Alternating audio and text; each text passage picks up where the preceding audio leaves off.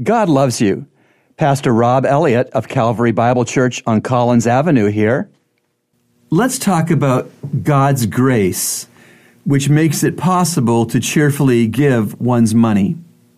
2 Corinthians 9 verse 8 says, And God is able to make all grace abound to you, that always having all sufficiency in everything, you may have an abundance for every good deed. Has it occurred to you that if God has given you any more than you really need, that He's done that so that you will give someone of the extra money or food or whatever to someone you know who is in need? The first step in accepting this challenge is to take a little inventory. Figure out what you really need, the stripped down amount. Then figure out what you have that is above that amount of money or stuff. You probably have more extra than you think.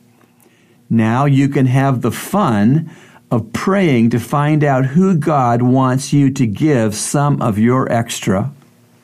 Remember, God loves you, and He's proven it with Jesus' cross.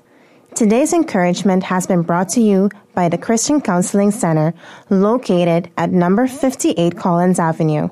To reach the center, call us at 323 7000.